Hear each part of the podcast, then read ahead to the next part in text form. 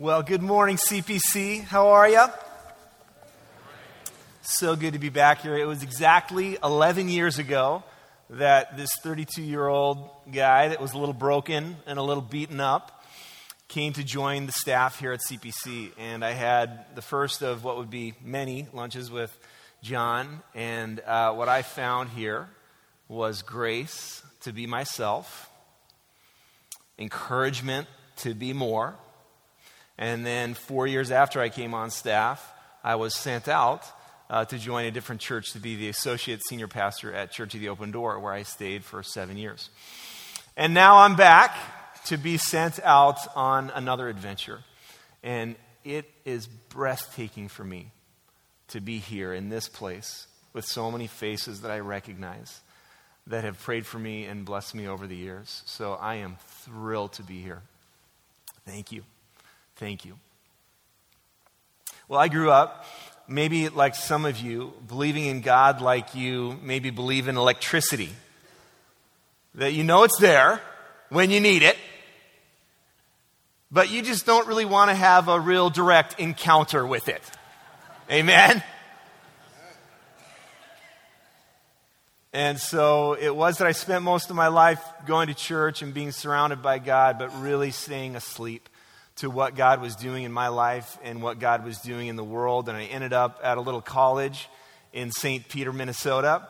And I spent, when I wasn't in class, uh, I spent most of my time drinking like I was trying to win a challenge until the summer of 1992 when I really was really exhausted. I think, from living like that and growing up in the church, I knew I needed to do, do, something different. So I decided to work at a Christian camp that summer, like most college kids do. And the first camp I applied to rejected me, which, if you know anything about Christian camps, they are desperate for counselors. so, confidence soaring I applied to a different camp that accepted me, and I went to the staff training, and I met some friends that uh, I'd never really had Christian friends before, and I met some people that were amazing and gracious to me. And on Friday night, the last thing of staff training, we gathered around for communion. And it was at that communion time that I was jolted by that electricity that I had uh, walked away from my whole life. God met me in a searing uh, demonstration of forgiveness and mercy. That I understood for the first time that God loved me and God liked me. Even in the middle of all my hiding and all of my acting out and all of my running, God liked me and loved me and wanted to send me out to do beautiful things for God in the world. So, 22 years ago, I started to try to wake up to God's presence in my life and God's presence in the world. And so I want to tell you a little bit of that story. And I want to ask the question what does it mean to wake up to God's activity in your life and in the world? What does it mean to actually want to have an encounter with that electricity that's all around us at all times? The presence of God. I believe to my toes, from the bottom of my heart, that this is true that the God who created the universe is actively involved in repairing and restoring every single person and every single square inch of this planet to this day. I believe that to my toes. That sometimes in the church we use this amazing little phrase, and I think we mean well, but we say, oh man, God really showed up you know, after a sermon or after a song, maybe, or after an event that was amazing. And what we're trying to say is, wow! But terminology creates theology, if you didn't know that. Terminology creates theology. So when we say something like, God showed up, we're also sort of implying that God was asleep doing something else until we did something amazing. And then God, eh, like a startled grandparent maybe, said, oh, hey, I like the way they sang that song. I'll grace them with my presence. Instead of believing God is always at work. And maybe from time to time we show up. Amen? So, what I want to talk about this morning in the minutes that remain is what does it mean to wake up and show up to what God is doing in your life and in the world?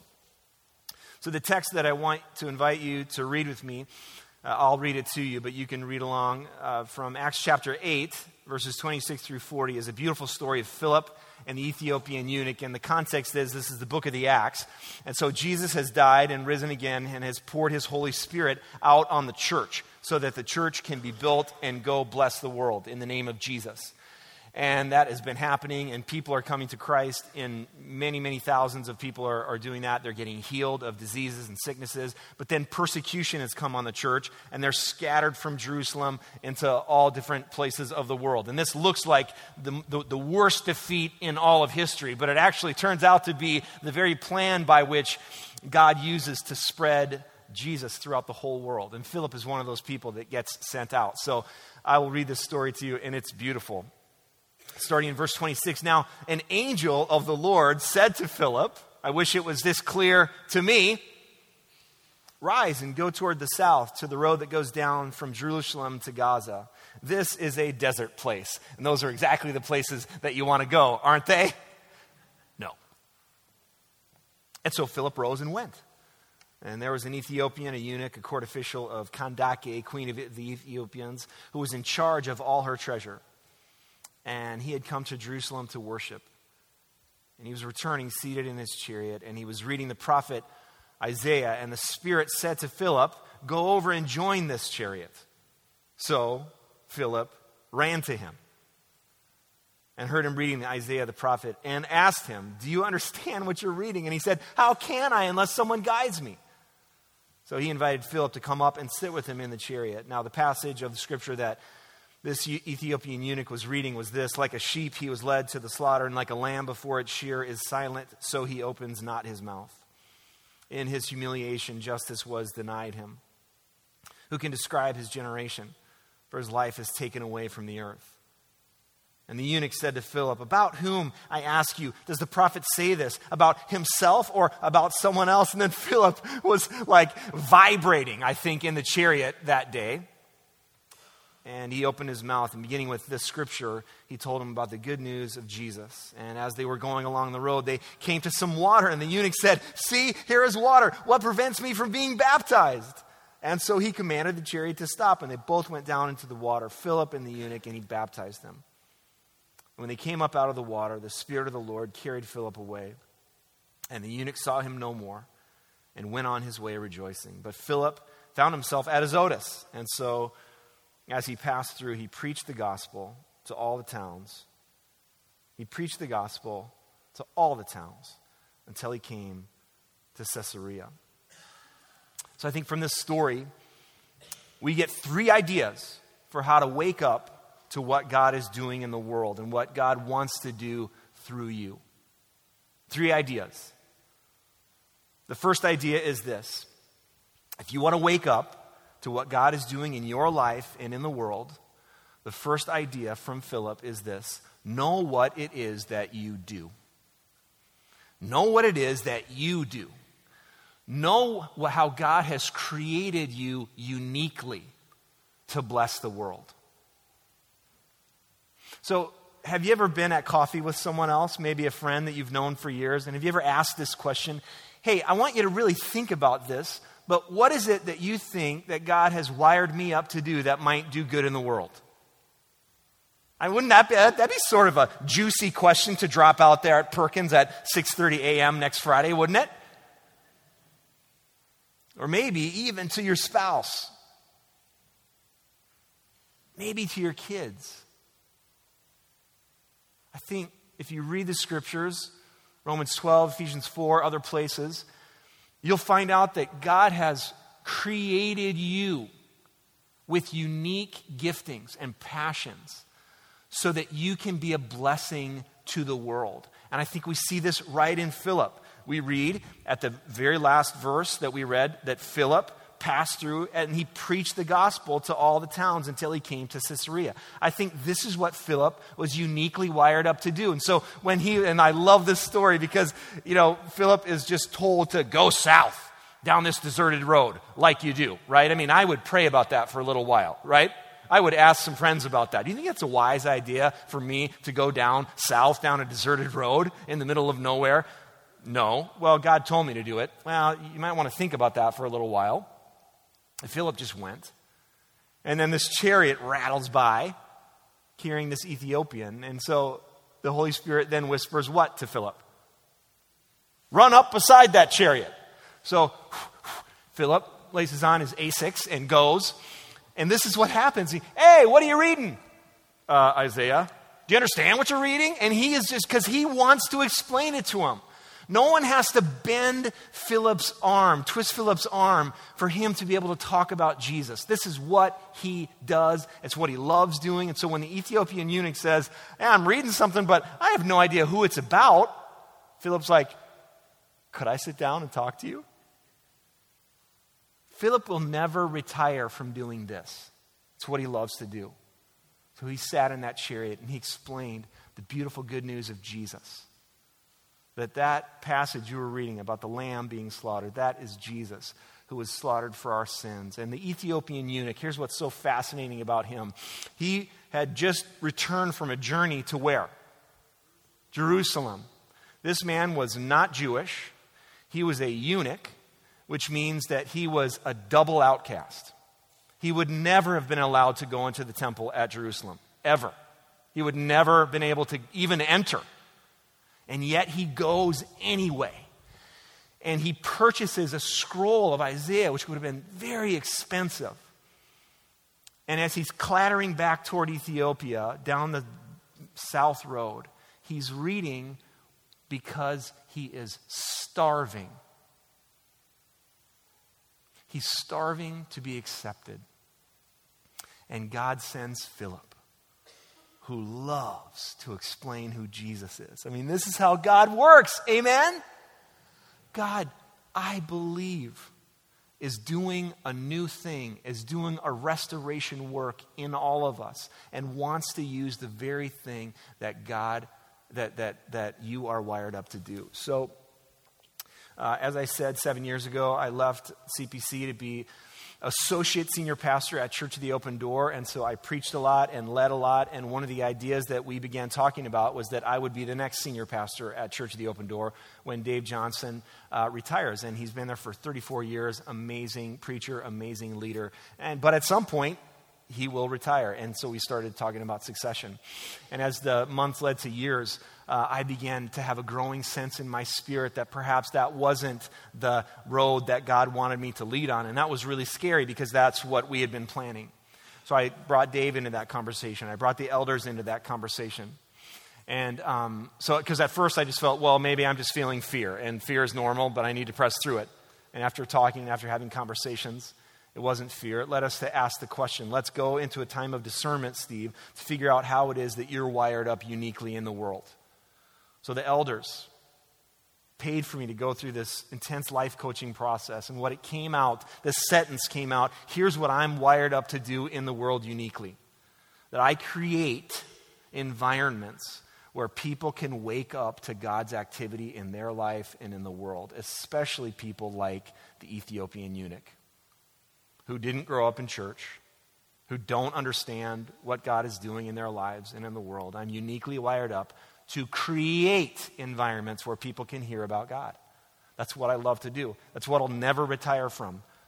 That's why I write. That's why I preach. That's why I lead. And so there was a time last fall where I was out on a run and I got a whisper from God. And this doesn't happen very often. It's kind of mysterious. It wasn't an audible voice, but it was a sensation I had in my spirit that was undeniable. It was a jolt of electricity. And it was this Steve, would you be willing to abandon your plans to be the next senior pastor of Open Door? Would you be willing to start a new church for people who have given up on church? and I just gasped as I was running. So I, that began some conversation. I went home and wrote this post it note out so I wouldn't forget this moment. Because the name came to me Genesis. It means beginning.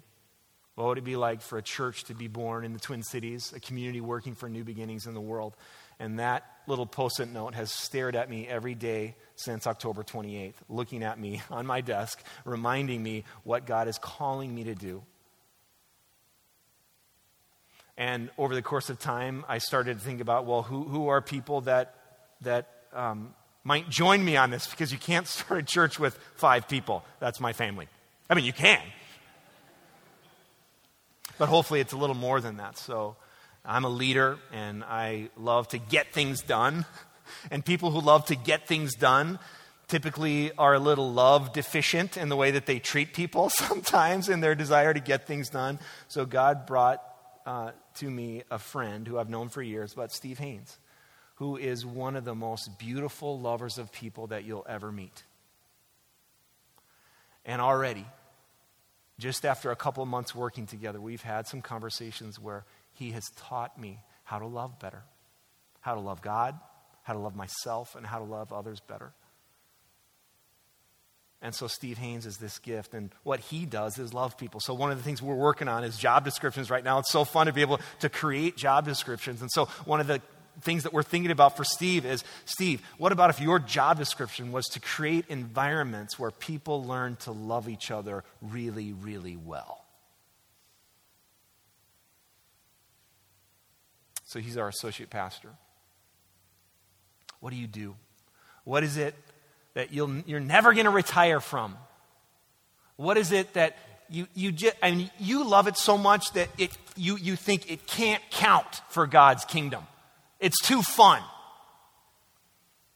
Sitting next to Steve is my friend Rick. He's also a part of Genesis. We're about to leave for a sailing trip.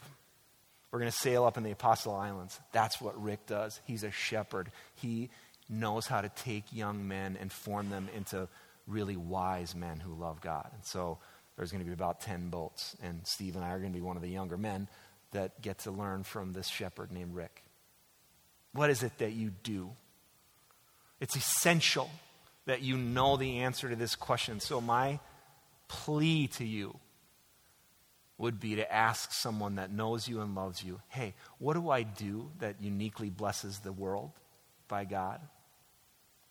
Second thing, second idea I think that we learn from this text if we want to join God's work of making all things new, if we want to wake up to God's activity in the world, is assume that you're always in the middle of a restoration project. You ever watch these TV shows? I love watching some of these shows where they take an old dilapidated house that's completely broken down, and then someone is the leader of the restoration project, and they turn it into this gleaming, beautiful, new, but old creation. You ever watch these shows? You know what I know about when I watch the leader of this restoration project go to work, and when I see he or she, I know they love doing this. They love taking something broken down and making it beautiful. I believe this is the picture of God. God loves. I mean, He will never retire from taking broken down things and making them beautiful. So the next time you're having breakfast with your friends at 6:30 in the morning at OPH down the street, you can assume that each one of them is in the middle of a restoration project initiated by God and that you're being invited to join that. And you know what that also means? That you are as well that you're in the middle of a restoration project. When we hear news booming out of Ferguson, Missouri, when we want to hide our heads because we have absolutely no idea what can be done. You need to know that right here and right now in Ferguson, Missouri, there is a restoration project happening and it's being initiated by God. And God is inviting people to join in all different ways. The same is happening in, in, Damascus. The same is happening in Gaza and all over the world, in St. Louis Park, even, and right here in Edina. Assume you're in the middle of a restoration project. And assume that you are the first restoration project that needs to be worked on. Amen? That'll keep you humble.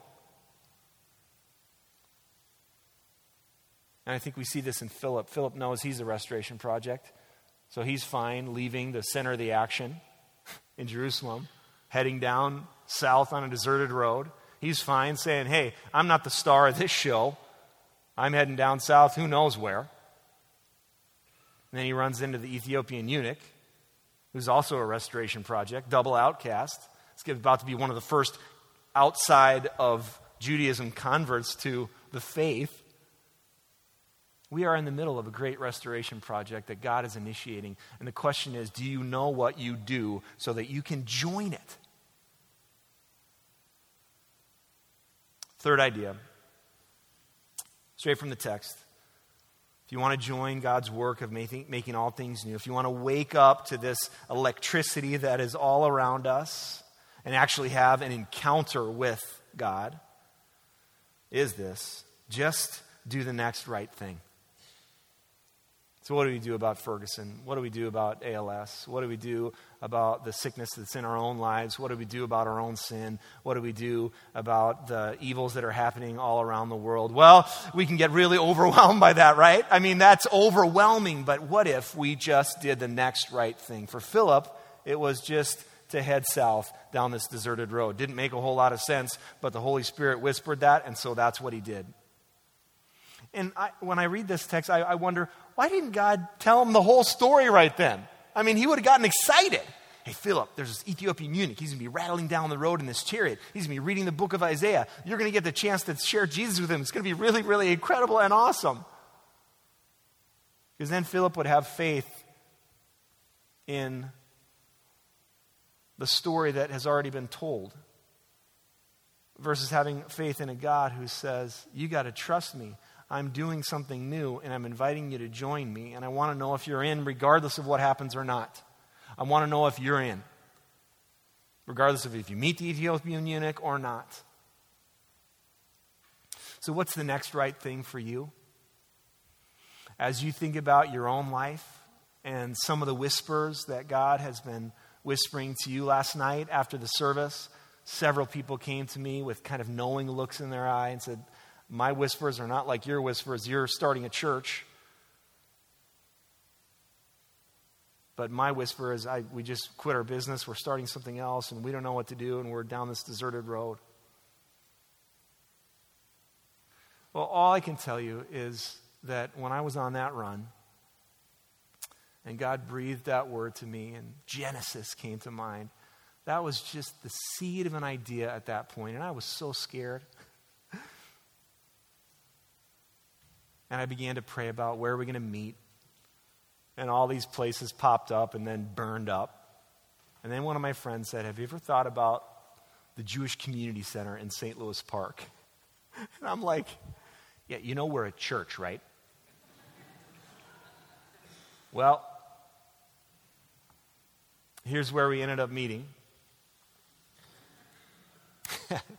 this deserted road at the dead end of Cedar Lake Road, right by West End.